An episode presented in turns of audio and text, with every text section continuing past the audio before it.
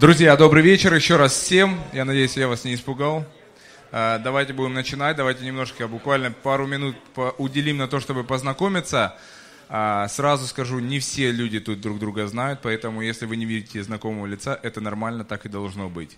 Вот. Я тоже не всех абсолютно здесь знаю. Некоторые люди пришли в первый раз. Кто-то приходит уже не в первый раз, с кем-то я уже прям лично знаком, даже за руку. А, немножко о том, кто я представлюсь, меня зовут Владимир, я один из организаторов э, проекта «Просвет», проект, в котором мы рассказываем о христианстве, продвигаем э, библейские истины очень важные. Э, также занимаемся тем, что вводим людей в курс по поводу искусства. Если вам это интересно, вы можете подписаться на наш канал. Мы там рассказываем о картинах известных художников, проводим лекции на улице. Также у нас есть читательский клуб, в котором мы читаем книги, после собираемся, рассуждаем о них, делимся каким-то мнением своим, можно высказываться. Все, что, все, чем мы занимаемся абсолютно бесплатно, вы можете во всем этом участвовать, это достаточно интересно, на мой взгляд, личный. А, можно, пожалуйста, попросить поднять руку тех, кто здесь первый раз сегодня? Отлично, я всегда с этого начинаю. Я задам несколько буквально вопросов. А, во-первых, во-первых, а, как вас зовут? Как вы сюда попали? Ну и один вопрос, может быть, касающийся нашей темы. У нас сегодня гость, гость необычный, гость из солнечного города Ейска, как мы обещали. Вот, э, столько километров проделал, поэтому, думаю, не зря, будет интересно. Так, пожалуйста, кто из вас поднимал руку? Нет. Хорошо. Э, ты поднимал руку. Хорошо. Как тебя зовут, как ты к нам попала? И по, давай по сегодняшнему вечеру вопрос такой. Какое у тебя было открытие вот в этом году? Которая тебя удивила, может быть? А, зовут меня Лена, попала я благодаря подруге своей, она рассказала, а про открытие не знаю. Никаких открытий не было в этом году. Все очень просто. Хорошо. Кто еще поднимал руку? Есть, да? О, добрый вечер. Как зовут? Влад. Влад. Меня Вова зовут. Очень приятно. Можно не вставать. Даже не седовласый.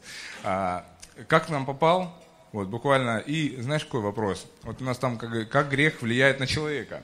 Вопрос такой будет. Я думаю, все знают слово грех, но вообще, в принципе, как его мы понимаем, потому что у каждого, наверное, каждый что-то свое как бы рисует. Ну, как ты понимаешь это слово? Так, ну, во-первых, попали мы сюда совершенно случайно. Вот с товарищем шли по улице, нас угостили чаем. А, вот, да, спасибо большое. И пришли, интересно послушать. А, что такое грех? Ну, на мой взгляд, грех – это тот поступок, который вредит в первую очередь тебе самому и окружающим. Отлично. Лаконичный, отличный ответ. Я полностью согласен. Хорошо, другу можно задать тогда вопрос тоже? А, ну, я так понимаю, спрашивать, как попал, нет никакого смысла, да. То есть у нас есть люди, которых друзья привели, есть люди, которые просто проходили мимо, их угостили кофе, они пришли сюда. А, вопрос такой, ты бы предпочел правду, но не очень приятную, или ложь, ну, достаточно комфортную? Э, добрый вечер, меня зовут Артем. Конечно бы я предпочел бы правду, даже не очень приятно. Я сам э, приверженец этого. Я думаю, что э, я всегда скажу правду, даже если она будет обидной или неприятной, но я ее скажу, нежели буду врать кому-то. Добрый вечер, меня зовут Денис Самарин, и меня пригласили на ваш прекрасный вечер, чтобы провести лекцию у вас на тему искусства видеть. Эта тема не совсем о зрении, хотя здесь э, мы видим очки, и через очки э, другой взгляд на мир. Эта тема, э, я ее провожу, потому что я хочу показать, что христианство, которое возникло 2000 лет назад, оно очень актуально сейчас. Вы знаете, это мысль, которая когда-то поразила меня – я сам никогда не был верующим христианином, я родился в светской семье, не был ни крещен ни в какой церкви. И первый раз в жизни я увидел Библию, когда мне было лет 17, и она поразила меня своей актуальностью. Казалось бы, тексты написаны очень давно, они на самом деле отвечают на вопросы, которые есть у молодежи прямо сейчас. Здесь прозвучал такой вопрос, что такое грех, и кто-то из вас ответил, что грех это поступок, который мешает либо мне, либо окружающим. Я хочу сегодня рассказать об одной части христианства, об одной части вот этого э, известия, которое Христос принес на землю, это известие о грехе. Что такое грех? И почему это не просто поступок, который мешает мне или окружающим, а это нечто более глубокое и очень очень актуальная сегодня. Начну я с таких простых примеров, чтобы показать некоторые вещи вам, достаточно интересные, как мне кажется, а в конце ну, объясню, как вот то, что я показываю, оно связано с нашей темой. Друзья, э, наверное, каждый из вас встречался с таким выражением или сам его использовал, когда кто-то говорит, я видел это собственными глазами. Вот это выражение, оно означает, что человек сто процентов уверен в том, что он прав. Он убежден в том, что он не ошибается. И если бы ему сказали, а давай мы с тобой поспорим, а, вот ты это видел, это правда или нет? Там, на 10 тысяч рублей. Человек сказал, да это точно 100%. Я вот настолько в этом уверен, что я готов за это даже деньги отдать. Я хочу сейчас показать то, что мы не всегда можем доверять своим собственным глазам. И начну я с одной картинки, которую я уже много-много раз показывал. Я показывал своим детям, я показывал ее своим друзьям. Я когда куда-то прихожу и вижу там вечер скучный и хочется как-то развеселить, я показываю эту картинку этим людям.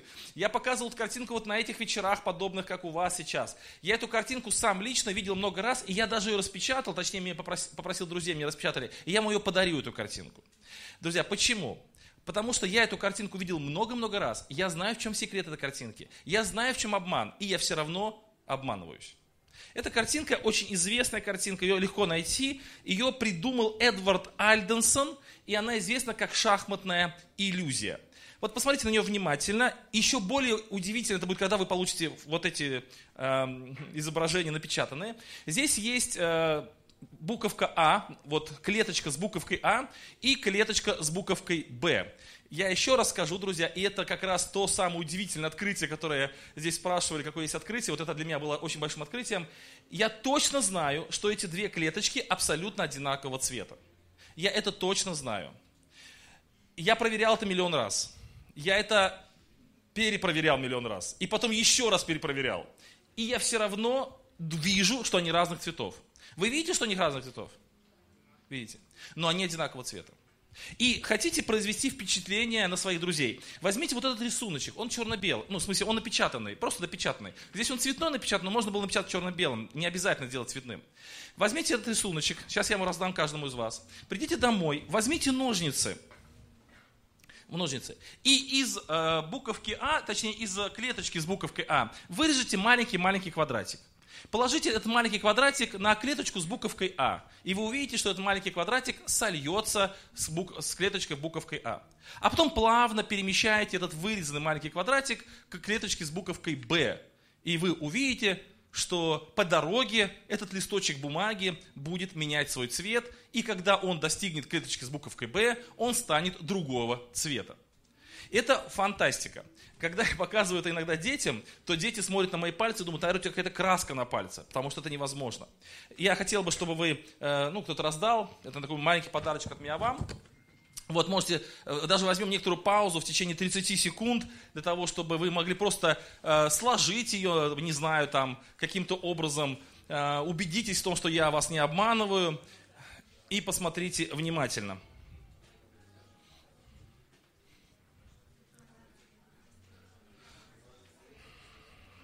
Друзья, э, в чем смысл этой дискуссии, ой, этой, этой иллюзии? Интересно, да? Вы видите, что они разного цвета? Но теперь можете, можете сложить, вот как, знаете, просто, ну, не вырезая, сложить. Одинаково? Можно, можно так посмотреть, да, вот как вы, вот, вот так посмотреть, просто как угодно, смотрите. Вот если так смотреть, как вы, видно, что одинаково, да? А если так? А, ну, судя по вашим оживленным репликам, э, вам стало интересно. А, ну, знаете, я принес с собой ножницы, точнее попросил ножницы взять вот здесь, поэтому можно после моей лекции взять и прямо на месте попробовать. Но сейчас бы я хотел попросить вас э, сосредоточиться все-таки на моей лекции, забыть немножко про эту бумажку и посмотреть опять вот на эту картинку. Почему так происходит? Почему так происходит? Дело в том, что наш мозг, он иногда думает, что он умнее нас с вами. Он смотрит на эту картинку, он видит, что первый квадратик, он беленький, второй э, ниже, который черненький, еще ниже беленький, еще ниже черненький и так далее, и так далее. Он знает прекрасно, как выглядят шахматы. Нас, наш мозг видел это миллион раз. И он знает, что э, очередность такая. И поэтому он дорисовывает за нас э, цвет. И здесь, друзья, очень важная вот эта мысль. Несмотря на то, что мы знаем, что здесь ошибка, несмотря на то, что я видел миллион раз эту фотографию, несмотря на то, что я вам показываю и пытаюсь объяснить, и мой мозг тоже не перестраивается. Мой мозг тоже смотрит именно так, как он хочет смотреть. И я тоже вижу, что А темнее, чем Б. Это очень интересный момент – Итак, наш мозг воспринимает информацию неадекватно. Он ее воспринимает не так, как она есть на самом деле. И если бы, давайте вернемся к вопросу, а ты готов на, на 10 тысяч рублей поспорить, что они разного цвета или одинаково? Вы скажете, я видел это собственными глазами. Я сто процентов это видел, они разного цвета. И вы бы проспорили. А, друзья, а вот еще один интересный момент. Закройте, пожалуйста, правый глаз и посмотрите на свой нос. Вы его видите? Ну, можете не закрывать, это будет немножко э, не всем удобно. А если левый глаз, тоже видите свой нос? Тоже видите. Вы знаете, интересная мысль, что оказывается, мы всегда видим свой нос. Просто мы его не видим. Знаете, почему мы его не видим? Наш мозг думает, а зачем тебе смотреть на свой нос постоянно? Он просто вырезает его. То есть наши глаза видят нос, он постоянно перед нами. Но так как это очень скучно все время смотреть на свой нос, то наш мозг просто убирает эту информацию и делает так, чтобы мы ее не видели. И заполняет вот этот пробел, который здесь у нас образовывается, не какой-то точкой белой, а, знаете, такая зона невидимости, а просто заполняет ее окружающим пространством, дорисовывая. И опять-таки это показывает, что наш с вами взгляд не совсем адекватен. Ну, это просто интересная вещь. Я вспомнил, когда готовился к, этому, к этой лекции, вспомнил сказку Льюиса Кэрролла «Алиса в стране чудес», и когда Алиса встречается с королем, то король спрашивает ее, кого ты там видишь? Она говорит, никого, ответила Алиса. Мне бы такое зрение, сказал король с завистью. Увидеть никого, да еще на таком расстоянии. И когда потом приходит посыльный, и король спрашивает, кого ты там встретил по дороге, а он говорит, я никого не встретил. И тогда король говорит, эта особа тоже его видела. Друзья, то есть очень часто в нашей жизни мы можем видеть ничто или никого, или наоборот видеть то, чего не было, будучи уверены в том, что мы это видели или мы это не видели. Я надеюсь, у нас не очень много времени, и я надеюсь, я вам смог показать, что наш взгляд, он очень необъективен, очень нерелевантен, есть такое слово, актуальной информации или актуальной ситуации. Мы видим одно, а на самом деле, может быть, эта ситуация другая. Хорошо, давайте теперь перейдем не к зрению, а к чтению.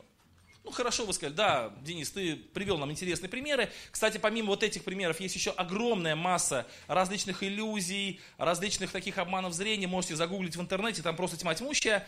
Но давайте посмотрим на следующий наш навык. А можем ли мы с вами читать? Я приведу вам несколько э, слов, которая здесь записана на экране. Булка, стол, крик, сказка, ватман, конец, байдарка и мишка.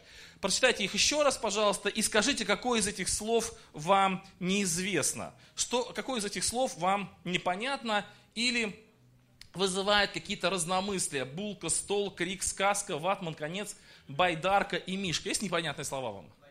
Байдарка. Это такая лодка, да? Ну или кто-то может объяснить, что такое байдарка? Такая длинная лодка, да, байдарка, с, с таким веслом, такая, знаете, спортивная такая лодка, байдарка.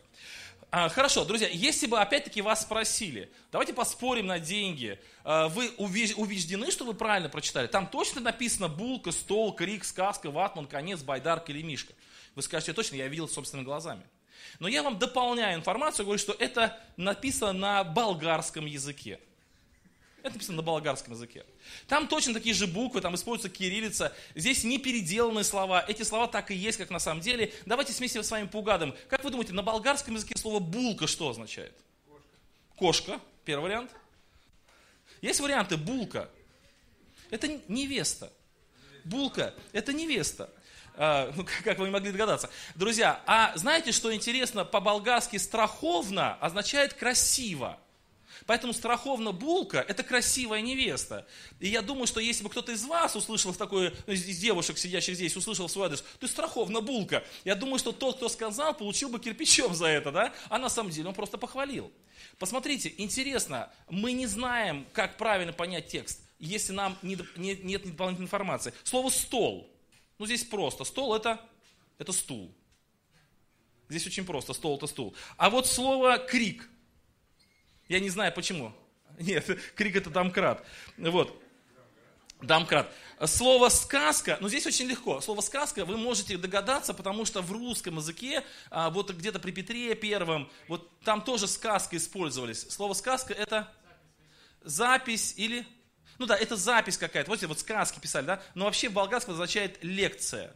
Вот то, что я сейчас делаю, это вам сказки рассказываю. Вот. Вы, кстати, кто из вас учится в институте, можете сказать своему лектору, что вы там сказки рассказываете? Если он на вас обидится, вы скажете, что я просто использовал болгарское слово. Ватман – вагоновожатый. Ну, кто, кто управляет всякими, э, ну, э, как их называют, трамваями и так далее. Конец. Это нитка. Конец нитка. Байдарка, вот байдарка. Это Дисней снимал мультик про байдарку. Это русалочка. То есть, поэтому мультик про, бай, про, про байдарку, да. И Мишка это на самом деле мышка. Мишка – это мышка. Все очень просто. Друзья, то есть я хочу сказать о том, что даже когда мы читаем, мы смотрим, есть такая наука, герменевтика называется, она показывает, что кон- контекст определяет значение слова. И человек может быть уверен, что он читает одно, но он не знает контекста, не знает языка, на котором написано, или знает язык, но не знает диалекта, или знает диалект, но не знает обстоятельств. И это приводит к тому, что у него происходит искажение восприятия. Итак, мы с вами увидели, друзья, что человек не способен адекватно воспринимать зрительную информацию, он очень легко ошибается, его очень легко ввести в заблуждение, его очень легко обмануть, его зрение. Ему легко обмануть, э, когда человек что-то пишет, читает, точнее написано, тоже легко обмануть.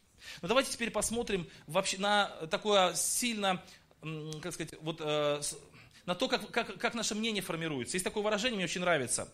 Когда весь горизонт возможностей сжимается в одну точку, то эту точку мы называем наша точка зрения. Вот человек говорит, у меня есть точка зрения. Вот это слово точка, она как раз и означает, что у человека очень скудное восприятие. Вот скажите, кто из этих людей прав? Оба правы. Но ведь оба правы не могут быть. И знаете древнюю историю про Хаджуна Средина, когда он стал судьей? И вот приходит к этому человеку, э, человек, который требует суда, и рассказывает свою историю. И Хаджан Средин ему говорит, ты прав, я тебя выслушал, ты прав. Тогда помощник судьи говорит, господин судья, но надо выслушать вторую сторону. Он говорит, хорошо. Вторая сторона приходит, и вторая сторона рассказывает свою, свою версию событий. Хаджан Садин думал, слушал и говорит, да, ты, ты прав, я согласен с тобой. Тогда помощник ему говорит, извините, но в одном деле две стороны не могут быть правы. Тогда Хаджан Садин поворачивается к нему и говорит, ты тоже прав. То есть в этой ситуации все правы. Так и есть. Нам иногда кажется, что мы правы, и мы можем очень долго кричать о том, что это шестерка или девятка, но мы просто не объективно осматриваем ситуацию. Мы можем быть уверены, у нас есть свои сторонники. Вот представьте себе, что у этого человека есть свои сторонники, они потом пришли на кухню, они сели, они пьют чай, и они говорят, какой же глупый тот человек. Он что, не видит объективного, очевидного? Это же девятка. Те люди со своими сторонниками приходят на свою сторону и тоже так же говорят. И они друг друга поддерживают и говорят, ну ты прав, потому что я тоже так вижу. А те вообще глупые люди какие-то, это же шестерка. Друзья, но они смотрят просто с разных сторон на одну и то же событие. На одно и то же событие. Друзья, вот еще одна иллюстрация этой же мысли. Представьте себе, что мы живем с вами на синей стороне. Вот мы живем там, вот там где-то вот наша, наша жизнь вот на синей стороне. Кто-то живет на желтой, кто-то на красной. И в небе над нашими вот этими а, странами, где мы живем, или над нашими вот этими пространствами а, витает какой-то вот объект. Мы можем с пеной у рта доказывать, что он квадрат. Красный будет доказывать, что он треугольник а желтый будет доказывать, что он круг. И все они правы, потому что проекция этого объекта на их мир вот такая. Но на самом деле это показывает их необъективность, потому что они не знают, каков объект на самом деле, они не видят его во всей полноте. Этот, этой, этой, этой и вот этой иллюстрации я хочу показать, что не только мы, наше зрение обманывает нас, не только наше, мы не, не, не умеем нормально даже читать, объективно. Но у нас нет достаточно большого количества информации, чтобы сделать правильный, объективный вывод. Мы можем быть уверены в себе. Я несколько раз повторяю это слово сегодня, еще несколько раз повторю. Мы можем быть уверены в том, что мы правы, но мы не правы, потому что мы не обладаем полнотою информации. А что, что касается нашей логики? Что касается нашей логики? Давайте я приведу вам два еще примера касательно нашей логики – умеем ли мы логически мыслить, даже если у нас вся информация есть. Давайте представим себе, что мы правильно все увидели, все правильно прочитали, а, у нас вся подробная информация есть, и нам нужно сделать просто логический вывод. Э, представим себе эту картину и попытаемся увидеть, насколько мы правильно делаем логические выводы, насколько мы умеем это делать. Это две реальных истории. Первая история, друзья, она была э, во время Великой Отечественной войны, ну, точнее, мировой войны, вот Второй мировой войны. Она случилась в Америке, когда американские самолеты отправлялись с аэродромов, улетали бомбить там какие-то тихоокеанские там, или другие какие-то э, цели. И когда они возвращались, то возвращались не все самолеты потому что их подбивали, да, это была большая трагедия, и инженеры, те, кто строили самолеты, они хотели уменьшить потери самолетов, и они анализировали те пробоины, которые получали возвращающиеся самолеты, и они эти пробоины усиливали металлом, как-то конструктивно меняли э, там защиту и так далее, они делали все для того, чтобы те самолеты, ну, чтобы сделать выводы правильные и усилить те места, куда попадают снаряды, но это ни к чему не приводило. Количество подбитых самолетов оставалось прежним, ничего не помогало. И они не знали, что им делать, и они а, пригласили венгерского математика, которого звали Абрахам Вальд, а, поэтому это называется э, как бы вот это как бы логическая ошибка, или вот этот сам принцип называется принципом Абрахама Вальда. То есть, и дали ему задачу, почему так происходит. И этот человек, который был умнейшим человеком, был математиком, э, ученым с большой буквы, этот человек думал достаточно долго, пока не понял, не понял очень простую вещь что не надо усиливать э, те места, куда самолеты получили пробоины. Нужно усиливать те места, куда самолеты не получали пробоины. И вот возвращается самолет, вот у него есть, вот, вот, возвращается самолет. И вот там, видите, пробоины, там в хвостовой части, где-то на крыльях, но это просто пример. А где-то нет пробоин. И Абрахам Вальд говорит, не надо ничего делать с теми местами, где есть пробоины. Нужно усилить те места, где пробоин нет. Но ему сказали, ты, наверное, с ума сошел? Но послушались его, и оказалось, что он был прав. Самолеты, которые, э, уже новые самолеты, э, уже новые самолеты производили по рекомендациям Абрахама Вальда с усилением тех мест, где не было никаких повреждений, и количество возвращающихся самолетов стало э, расти, гибель стала меньше. Вы поняли почему? Это очень простой ответ, потому что те самолеты, которые долетели до базы, и у них не было поражений в, тех мест, в определенных местах, а были поражения в других местах, значит, вот те поражения, которые у них были, они не смертельны, они же долетели. А те самолеты, которые не долетели, значит, у них и были поражения в тех местах, которых, э, которые мы не увидели. То есть у тех самолетов, которые долетели, не было поражений в тех местах, которые были у тех самолетов, которые не долетели. Понятна логика, да? Понятно. Еще раз, те, те самолеты, которые долетели, у них не было пробоин в тех местах, которых были пробоины у тех самолетов, которые не долетели. И Абрахам Валь дошел до этого. Он говорит, слушайте, зачем нам укреплять места у самолетов, которые так долетели? Давайте укреплять места в тех местах, ну, которые у нас э, не поражены, потому что если бы они были поражены, самолет бы не долетел. Но это же самое, ну, кто, может быть, не понял, кто не понял, э, это же самый принцип намного проще, иллюстрируется другим принципом. Вы слышали о таком, такой идее, что дельфины спасают людей? Вот много, в интернете очень много свидетельств о том, что человек тонул, приплыл дельфин, и дельфин его вытащил на берег. Друзья, очень много таких свидетельств, очень много. Но я вам скажу, что дельфины не спасают людей. Дельфины просто плывут по своим делам, куда им надо плыть, и они просто по дороге захватывают что-то по пути. И если они плывут в сторону берега, то они спасают того, кто тонул. Если они плывут в сторону открытого моря, то тот, кто тонул или просто просто купался, они его отвозят туда, куда не надо. В интернете очень много случаев, очень много э, описаний, как дельфины спасли людей. Друзья, но нет ни одного описания, как дельфины а, это, потопили людей. Знаете почему? Потому что те люди, которые утонули, ничего об этом не сказали. Поэтому у нас ноль информации о том, что дельфины топят людей, и огромное количество информации, что дельфины спасают людей. И мы делаем вывод, что дельфины спасают людей. Но это не так. Мы с вами, друзья, неправильно делаем вывод. Это называется ошибка выжившего. И в том и в другом случае выживший как будто бы свидетельствует об одном, но на самом деле это не так. У нас же нет информации о тех, кто не выжил. И в том и в другом случае. Вот этим ходом очень часто пользуются маркетологи. Они используют вот эту идею. Посмотрите, этот наш крем помог тысячу человекам. Прекрасно. Но вы не говорите о том, что он миллиону не помог. Или наша методика, она помогла 10 тысячам людям. Замечательно. Но вы не говорите, что вы применяли эту методику на миллионах людей, и только 10 тысячам она помогла. А тем, кому она не помогла, вы просто не сообщаете об этом. Друзья, очень часто именно вот эта методика используется для того, чтобы обмануть человека. И человек говорит, вот одного, второго, третьего, четвертого, пятого, десятого. Он видит много свидетелей об этом. Он делает выводы, но делает выводы неправильные. Это ошибка выжившего. Друзья, я сейчас не хотел бы об этом долго говорить, хотя я уже долго говорю. Вот. Но тем не менее, это просто иллюстрация к тому, что мы даже логически мыслить не очень можем хорошо. И если вы зайдете в интернет и напишите слово «когнитивное искажение», то вам выдастся вот такой вот списочек, а, и в интернете, даже в Википедии, в такой достаточно простой энциклопедии, есть просто огромное количество вот таких подобного рода ошибок.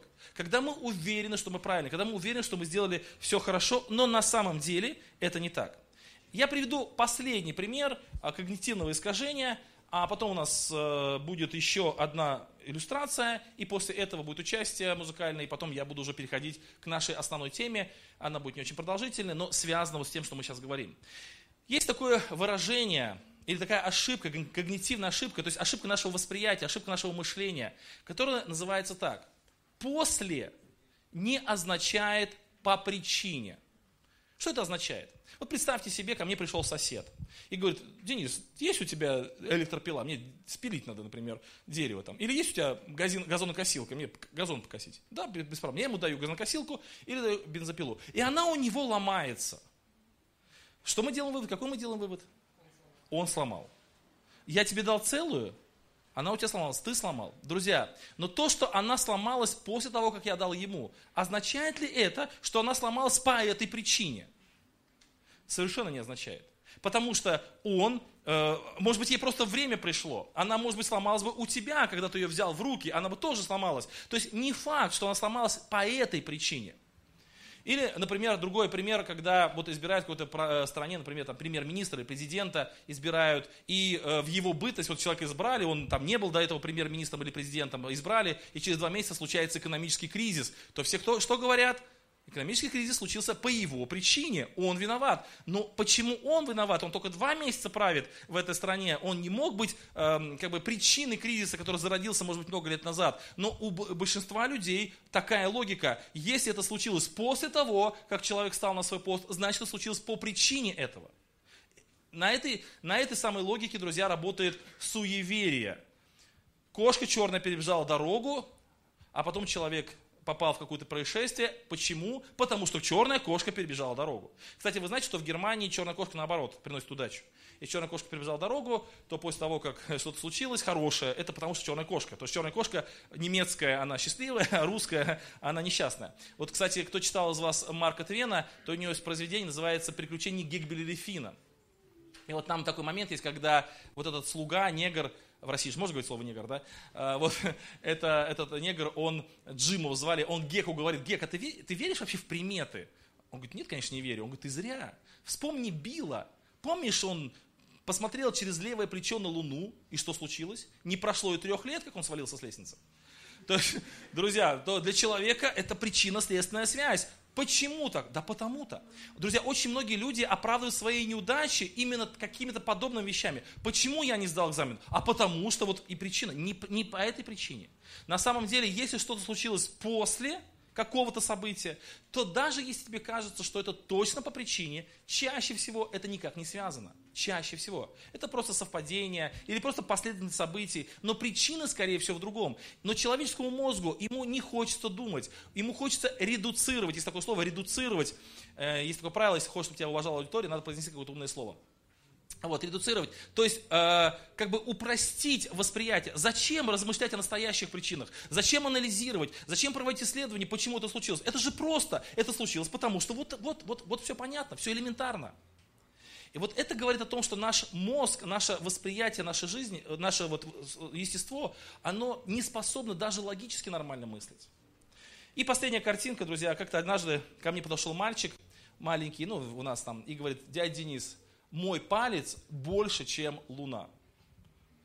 Я говорю, почему? А он говорит, посмотри. И вот он, мой палец закрывает Луну. Ну, кстати, так и есть. Палец действительно закрывает Луну.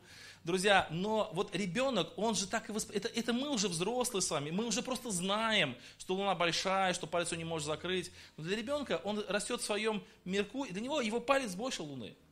И вот наше с вами восприятие тоже таково. Наши с вами какие-то проблемы, которые вот для нас близки, наши какие-то переживания, может быть, не очень значительные, они затмевают проблемы других людей. Может быть, у кого-то серьезная какая-то проблема, но наша маленькая проблема для нас важнее, чем его проблема большая. Или вот такая ситуация бывает, когда человек много-много добра в нашей жизни сделал, много хорошего. Наши родители, к примеру, я вот с подростками часто занимаюсь, и вот много, вот подростки бывают такой возраст входит, когда они начинают со своими родителями, плохие отношения их становятся, портятся отношения с родителями.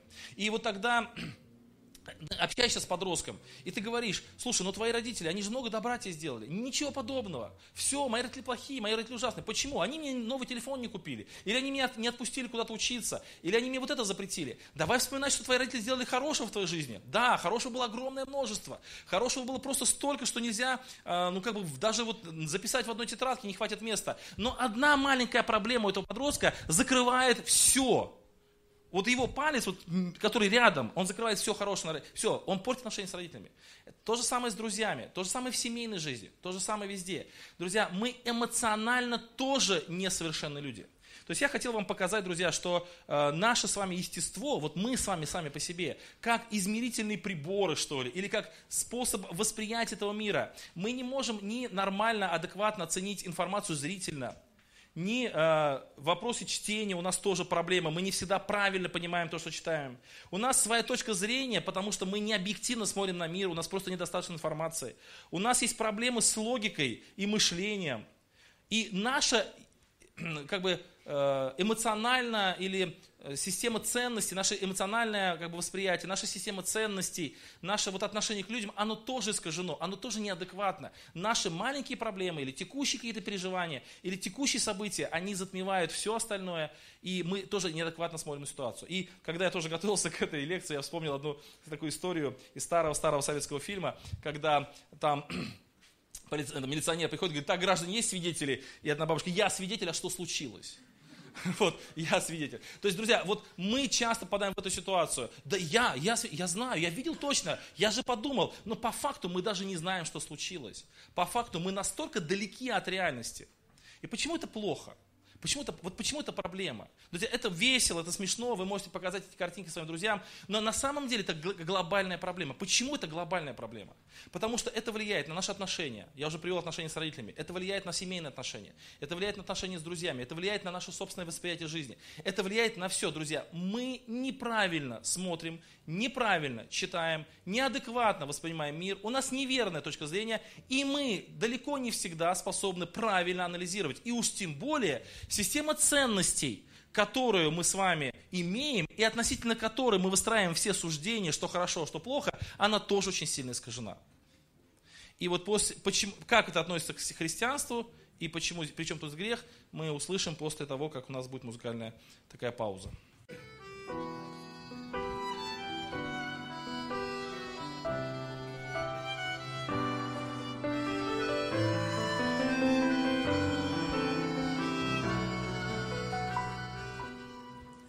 Взор поднимаю к лазурному небу, Светлой надеждою сердце горит. В жизни земной этой, где бы я не был, Нежно со мною Иисус говорит с тобою, ты вечный лучший,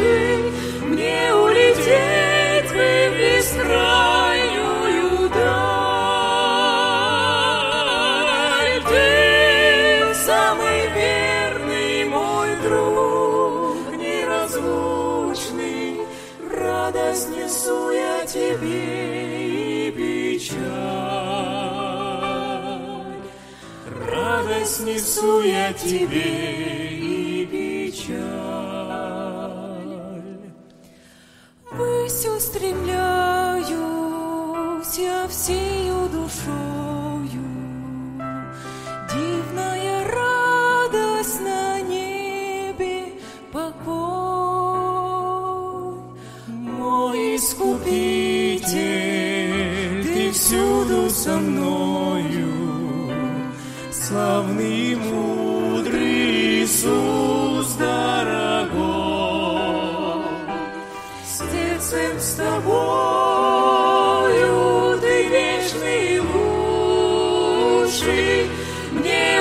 улететь бы в бескрайнюю даль.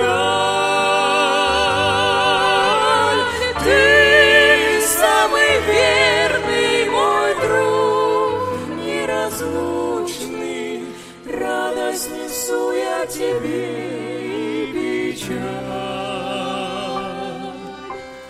Радость несу я тебе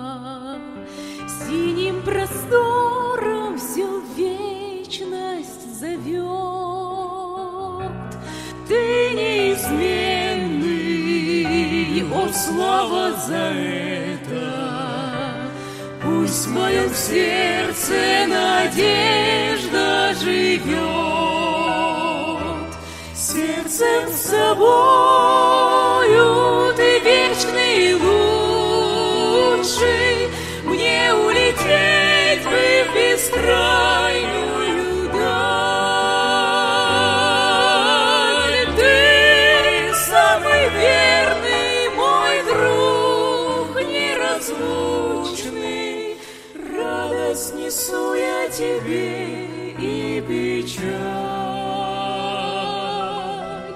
Радость несу я тебе и печаль. Прекрасное пение. Давайте вернемся к, нашему, к нашей теме. Итак, друзья, э, мы увидели, что человек обладает зрением, слухом, логикой, системой ценностей, эмоциями. Все это у него есть, но все это как будто бы какое-то сломанное, как будто бы не совсем адекватное. И здесь мы подходим к теме, что такое грех и почему здесь христианство. И когда мы спрашиваем людей, что такое грех, то очень часто, почти в 99% случаев, люди отвечают так, как сегодня ответил кто-то из вас, что грех – это поступок, который э, вредит либо мне, либо окружающим. Это так и есть на самом деле, это правильный ответ. Дело в том, что грехом Библия называет преступление. Вот слово преступление, оно означает как бы черту. Человек переступает черту. Переступая черту, он становится преступником. Вот есть некоторые, э, чер- некоторые такие вот ограждения, которые проложило, например, государство. Вот государство говорит, вот нельзя вот так поступать. Человек, переступая эту черту, становится преступником в глазах государства, и государство оценивает его степень вины. То есть человек, который становится преступником, у него появляется определенная вина. Эта вина может быть маленькая, если преступление небольшое. Эта вина может быть большая, если преступление очень большое. В некоторых странах, например, в Соединенных Штатах Америки, э, бывает такая большая вина, что человеку дают, например, несколько пожизненных сроков. Э, Некоторое время назад в Америке был суд над мужем и женой, которые были замешаны в очень тяжелом преступлении. И э, на суде супруга, она пыталась доказать, что она в этой ситуации э, намного меньше виновата, чем ее муж. И судья принял во внимание то, что она действительно меньше виновата, и поэтому дал ей, по-моему, 450 лет, а мужу 850 лет. То есть, ну, почти в два раза меньше получила жена, справедливо, но 450 это тоже очень много. То есть, друзья, вот степень вины, степень вины, она определяется с преступлением. Итак, грех это преступление. Это так и есть на самом деле. И у Бога тоже есть определенные вот как бы законы, переступая которые человек становится преступником перед Богом. Ну и Библия нам открывает, что нет ни одного человека, который бы не переступил какой-то закон. У нас начинает мучить совесть, нам начинает э, какие-то там, там, там томиться мысли какие-то у нас и так далее. И нам нужно как-то испа- ис- ис- свою ситуацию, ну, оправдать самого себя, как-то избавиться от этого. Все, все ищут разные варианты избавления от этого чувства вины. Кто-то заглушает себя какими-то лживыми оправданиями, кто-то ищет э, в увеселениях какие-то, может быть, чтобы свою совесть немножко угасить. Кто-то находит какие-то другие оправдания для себя по-разному. Христианство предлагает для этого один ответ, который я скажу позже. Итак, грех – это преступление.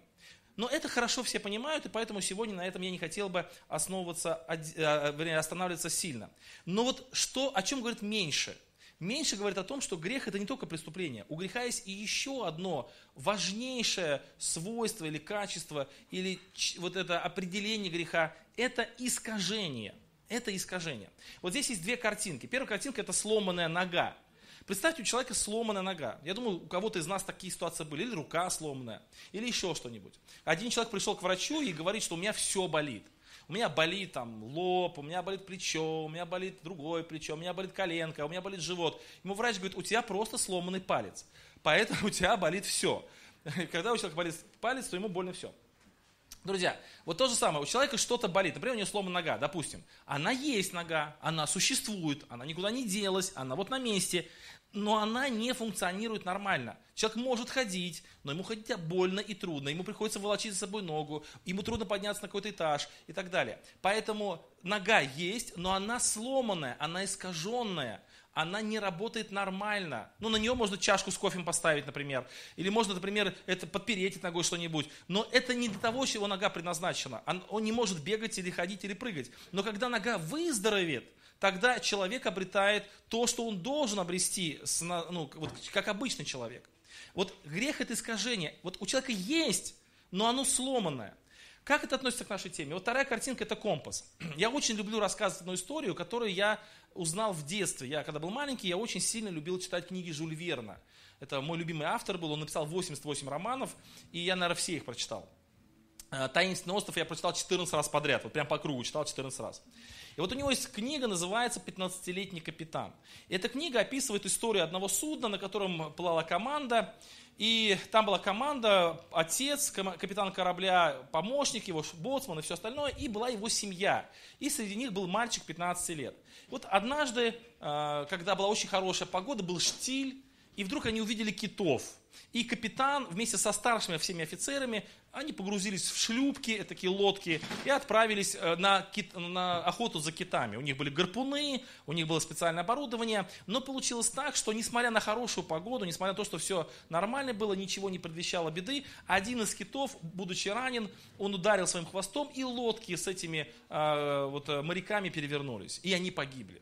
И получается, что на судне остался э, сын со своей матерью, и осталось, остались матросы, которые умеют ставить паруса, но не умеют управлять судном. А сын э, мог немножко управлять судном, потому что он знал, как это делает отец, он учился у него. И поэтому он взял на себя управление кораблем, он был 15-летним капитаном, поэтому так называется этот рассказ.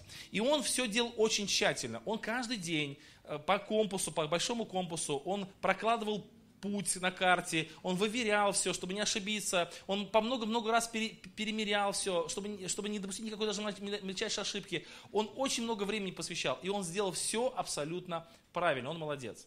Но на этом судне был кок, это такой повар, его звали Негора, этот человек взял такую железную штуку от топора, вот сам- сама эта штука, которую от топора рубить надо, вот, и он подложил под компас, и компас изменил свои показания, то есть компас вместо севера стал показывать в какую-то другую сторону.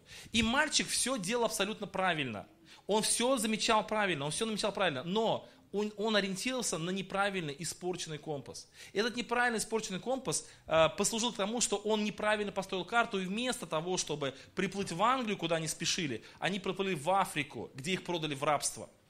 Друзья, вот так и люди. Вот знаете, у нас, я живу в городе Ейске, Ейск, у нас небольшой городок, когда едешь в центр города, всегда проезжаешь мимо, мимо ЗАГСа проезжаешь. И я каждую субботу, каждую пятницу вижу, как из ЗАГСа выходят счастливые пары. И вот я думаю, вот если подойти к этой паре, например, спросить, скажи, пожалуйста, вот для чего вы женитесь? А он скажет, этот муж, ну как для чего? Ну, развестись, чтобы через неделю, ну что там? Как, ты не понимаешь, что ли? Для этого женимся. А она скажет, ну как для чего? Ну, чтобы пилить его всю жизнь, чтобы ненавидеть его, чтобы там жаловаться своей подруге, какая у меня жизнь несчастная. Вот для этого и женимся. Никто же так не скажет. Все друг друга любят. Все хотят счастья. Все хотят того, чтобы у них была долгая, счастливая жизнь, чтобы они прожили сто лет и умерли в один день. Чтобы они все были хорошие. Вот так все хотят. Почему в мире столько зла? Почему люди, которые хотят добра и счастья, почему они приходят к разводам, к проблемам, почему страдают дети? Почему? Спроси каждого из них, и каждый из них будет прав. Потому что они все, они все делают правильно. И муж все делает правильно, и жена все делает правильно. Но они ориентируются на свой собственный испорченный компас. У них система их оценки неверная. Она искаженная, она неправильная. Один астроном мечтал открыть Плутон. Ну, это было еще в начале 20 века. Он по математическим формулам высчитал, что Плутон должен быть. Он каждый день его наблюдал. И он делал фотографии, каждый день делал фотографии этого неба. И когда все-таки открыли Плутон, но не он открыл Плутон, он, он поражен был. Почему? Почему Плутон был на том самом месте, где я делал фотографии? Он точно помнил, что он делал фотографию на этом месте. И когда он взял свой, свой взял снимок, оказалось, что именно на том месте, где должен быть Плутон, у него была, у него была пленка поражена. То есть там было просто пятно. То есть эта пленка была просто искаженная, и он не увидел Платон. И не ему принадлежит честь открытия этой планеты, а другому человеку. Потому что просто пленка была испорчена. Друзья, вот так же и у нас. У нас с вами испорченная пленка, у нас с вами испорченный компас, у нас сломана нога. Мы э, не можем правильно идти, мы не можем нормально жить, мы не можем нормально оценивать. У нас все с вами искажено, потому что у нас испорчено. Вот этот вот грех, это вот этот топор, который подложили нам в наше естество и который искажает наше восприятие. Мы смотрим на человека, мы, мы думаем, что справедливо. У нас, есть, у нас есть понятие справедливости. Есть понятие справедливости. Ну, друзья, но мы не знаем, что настоящая справедливость. Нам кажется, что это справедливо, а это несправедливо. У нас есть понятие любви, но мы не знаем, что такое настоящая любовь. Нам кажется, что мы знаем, но она искаженная понятие любви. Иногда мы любим того, кого не надо любить, а иногда не любим того, кого надо бы любить. А иногда любовь наша вдруг неожиданно пропадает, и нам кажется, что все, прошла любовь, как говорится, завяли помидоры, да, давайте к другому, другому человеку. А это неправда. Не так должно быть. Любовь не может завять. Любовь никогда не прекращается, так написано в Библии. Друзья, то есть наша любовь прекраснейшее чувство, замечательное чувство, но оно тоже искажено, оно тоже как бы, знаете, поражено вот этим грехом. Этот топор лежит вот в этом компасе, и он искажает наше восприятие. Поэтому грех, друзья, это искажение, это искажение. И я, когда начал свою лекцию, начал с того, что э, христианство – это очень актуальная вещь. Это актуальная истина для нашего времени. И когда я беседую с многими людьми, не христианами, я пытаюсь объяснить как раз вот эту мысль, что вам очень трудно э, правильно вообще жить, стремиться к счастью, идти верным путем, не потому, что вы не хотите этого, а потому, что у вас компас неправильно настроен.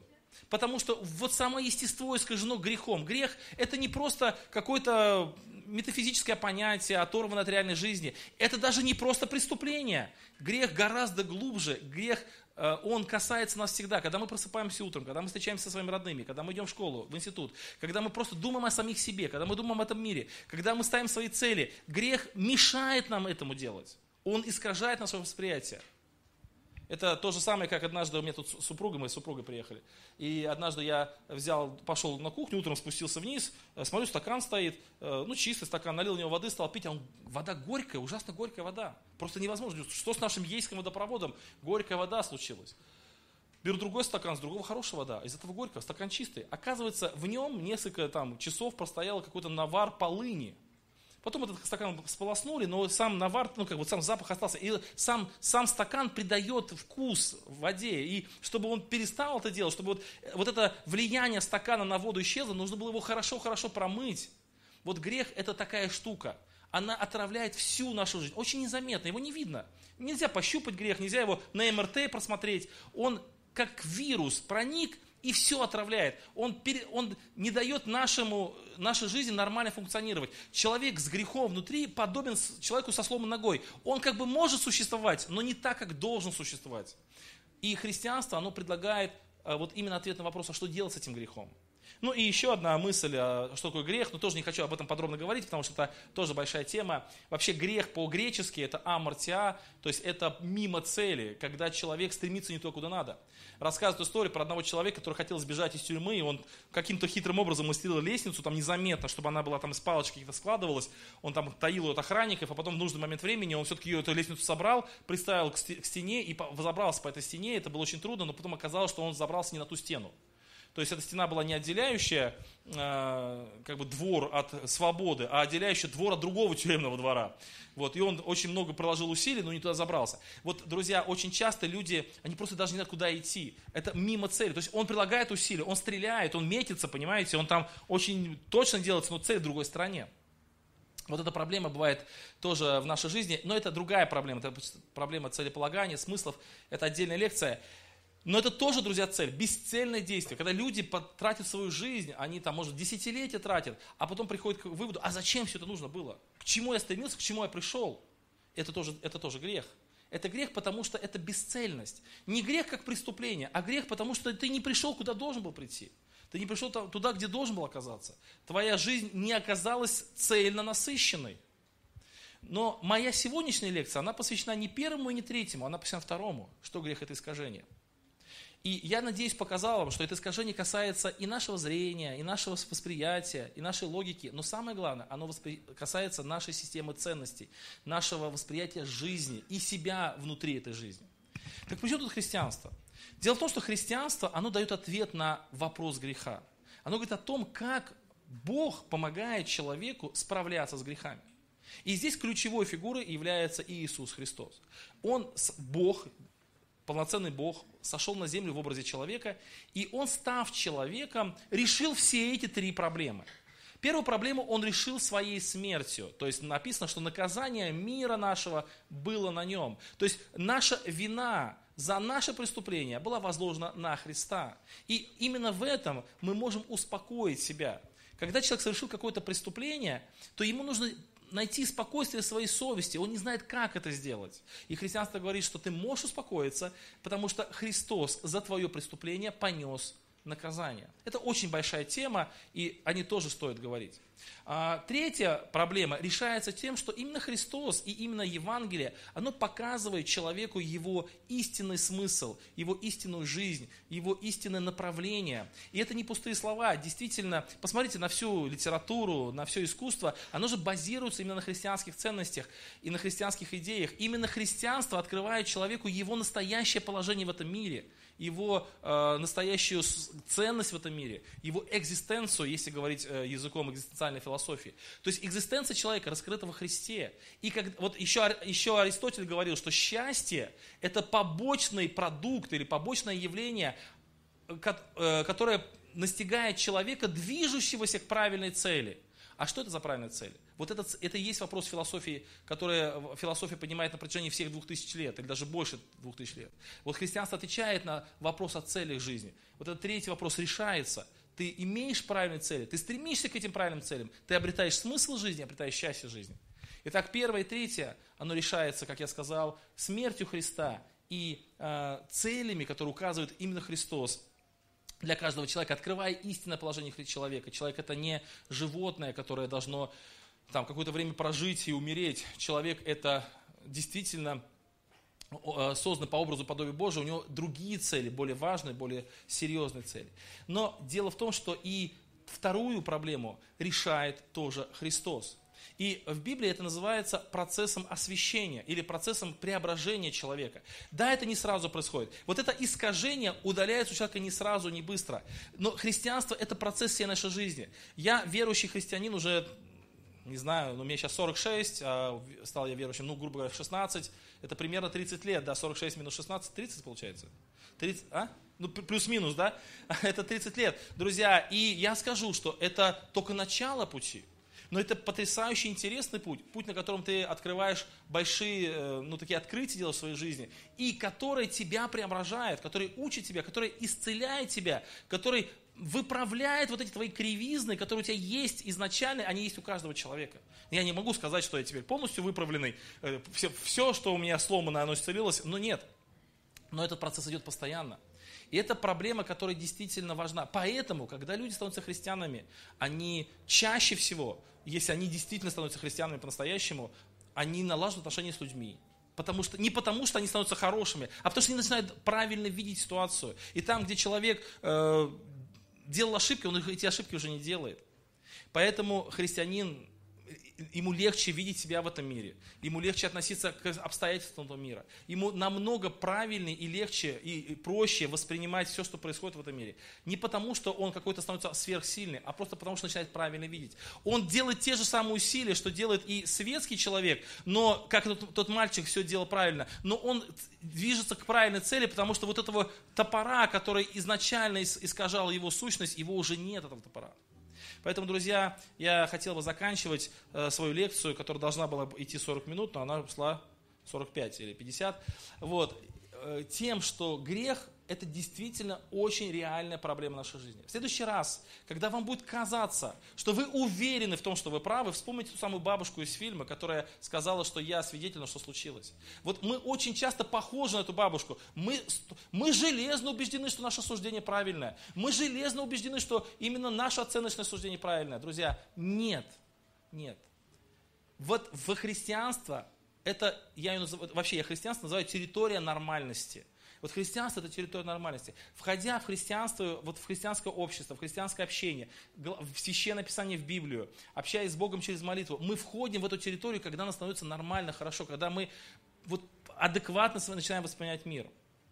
Это очень правильно. Вот был такой э, Давид, э, царь Давид, он был очень верующим человеком. Он, он такую мысль говорил, что чтобы Бог держал его за правую руку. И такая мысль у него есть, чтобы это происходило всегда. Почему? Потому что иначе я заблужусь. Вот там такая мысль если ты не будешь рядом со мной, я куда-нибудь уйду обязательно.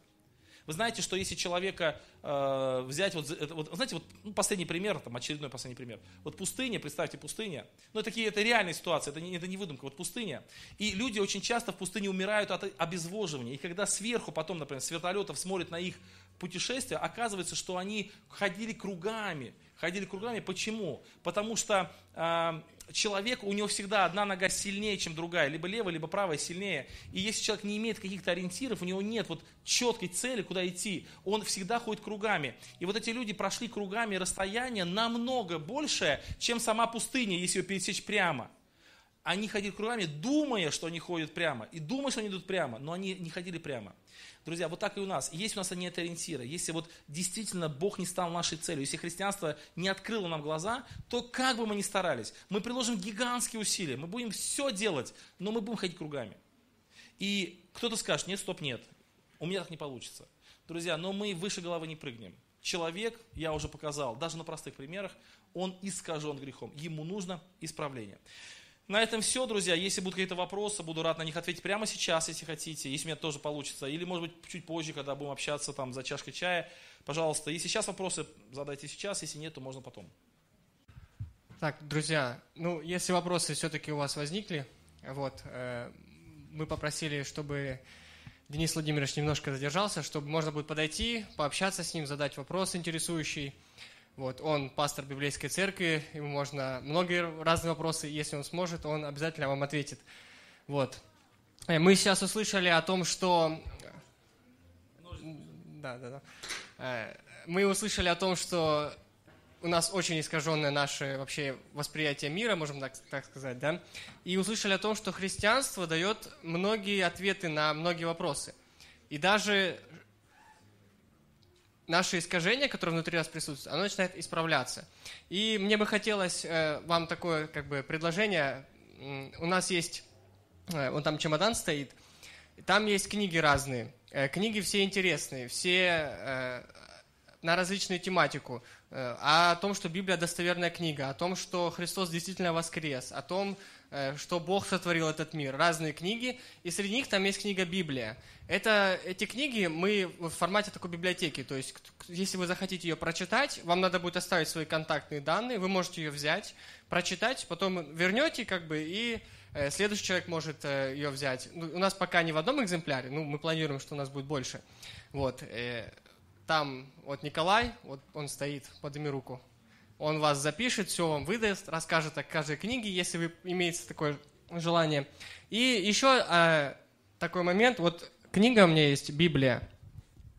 Все христианство построено на этой книге. Я предлагаю подарить кому-то из вас ее сейчас.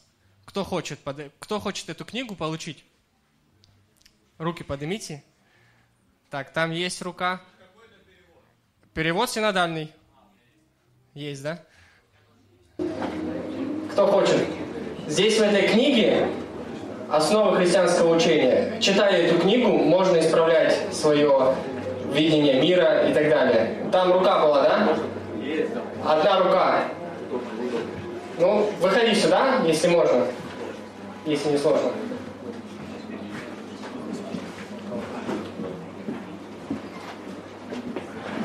Вот. Держи книгу. Ты один желающий, поэтому мы тебе ее дарим. Пожалуйста, да. Только смотри, читать надо. Конечно. Просто так книга не работает. Там у нас есть флайеры. Э, кто читает, тот управляет миром. Вот там возьми себе на память тоже. Благодарю. Э, вот. Э, сейчас у нас будет э, кофе-брейк небольшой. Вопрос есть? Да. Да. Можно сюда? Да. Пожалуйста. Вопрос мне или вопрос... Нет, э, Да, задавай тогда. Вернулся. Простите. э, я немного волнуюсь. Вот я пришел сегодня на этот вечер, вот, э, ну я часто ходил сюда иногда. Вот. Я на самом деле сам мусульманин, я не христианин, но мне интересно бывает тут слушать лекции. Вот э, у нас э, по религии разделяются мнения в Иисусе Христе. Он у нас пророк. Но у меня вопрос вот такой интересный, я тоже думал, я сам верующий человек. Мне вот интересно, в Библии говорится то, что вот Бог э, в образе человека спустился и умер за грехи людей. Но раз, ну, в Библии же говорится то, что Бог это всемогущий, ну, всезнающий, у него, ну, он не умирает, не, не был рожден никем. Но разве это не противоречит, если, например, то, что Иисуса Христа убили, но Иисус Христос это и был сам Бог. Вот. Да, хоро- очень хороший вопрос. А, Знаете, я расскажу маленькую историю сначала. Э, В древности, далеко-далеко в древности, много-много тысяч лет назад, есть, был такой человек, его звали Иов.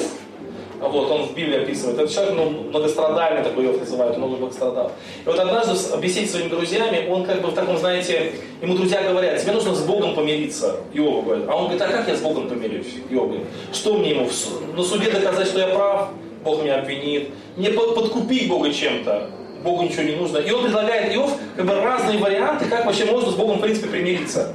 И он все эти варианты отсекает, потому что никак с Богом примириться невозможно. Вот Иов говорит. И потом Иов, знаете, вот восклицает говорит такие вещи.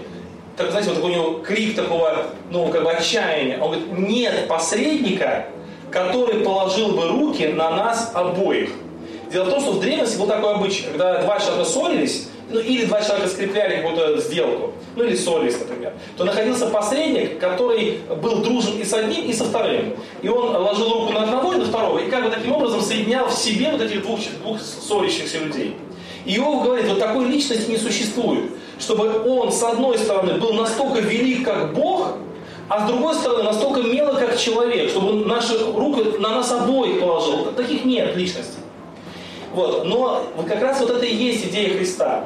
То есть мы верим в то, что чем вот э, христианство оно уникально, я прошу прощения, я очень уважительно отношусь к мусульманам, но вот уникальность христианства в том, что вот Бог Отец, Бог Сын и Бог Дух Святой, они договорились, что Бог Сын, вот вторая личность Троицы, Он смирится, то есть ограничит себя, Он действительно из всемогущего станет не всемогущим, из бесконечного станет таким конечным. Он станет человеком для того, чтобы сохранив свое божественное, ну как бы происхождение, стать человеком, чтобы положить руки, чтобы соединить и Бога и человека. То есть э, невозможно другими способами до Бога достичь. Вот не знаю, вот здесь, э, знаете, вот здесь такое, ну простите, что я, может быть, много говорю, но вот мне яркий пример это звездочка. Вот когда посмотрим на звезды, вот чем звезды уникальны? Вот чем, вообще, чем эти красота звезды? Красота звезды в том заключается, в том, что звезду никогда невозможно достать. Вот как бы человек ни стремился, какие бы корабли ни, ни изобретал, он не может достичь звезды. Мы звезду видим только потому, что она нас достигла. Вот мы поэтому звезды, звезду видим. Только потому, что она нас достигла. Вот свет звезды, вот он шел, шел, шел и достиг до нас, вот мы его видим. По-другому никак. Вот, так и Бог. Вот почему мы можем из Бога? Потому что Он нас достиг. Мы до Бога ни- никогда. Мы можем самыми праведными людьми стать. Мы все можем все правила выполнять. Но если бы Бог не сошел на землю, не стал бы человеком, вот тогда мы нет. И вот в этом-то есть всемогущество Бога. Вот вы верите, что Бог всемогущий? А вы верите, что всемогущий Бог смог стать человеком? Нет. Но значит Бог не всемогущий получается. Нет, всемогущий. Вот я Но говорю, что зачем- он- Но зачем ему... А зачем, чтобы, чтобы, стать, чтобы, чтобы взять человека? Вот представьте, вот, э, вот у вас есть какой-то любимый друг там, или сын, я прошу прощения, там, сейчас, секундочку, вот он попал там в болото, попал. Его надо вытащить. Надо ту- туда, нельзя вытащить, делаю указания, там, ты иди туда, ты иди туда, так, теперь руку подними, так, теперь подыши, теперь туда. Надо залезть и вытащить оттуда. Вот Бог залез в наше болото и вытащил нас от этого болота.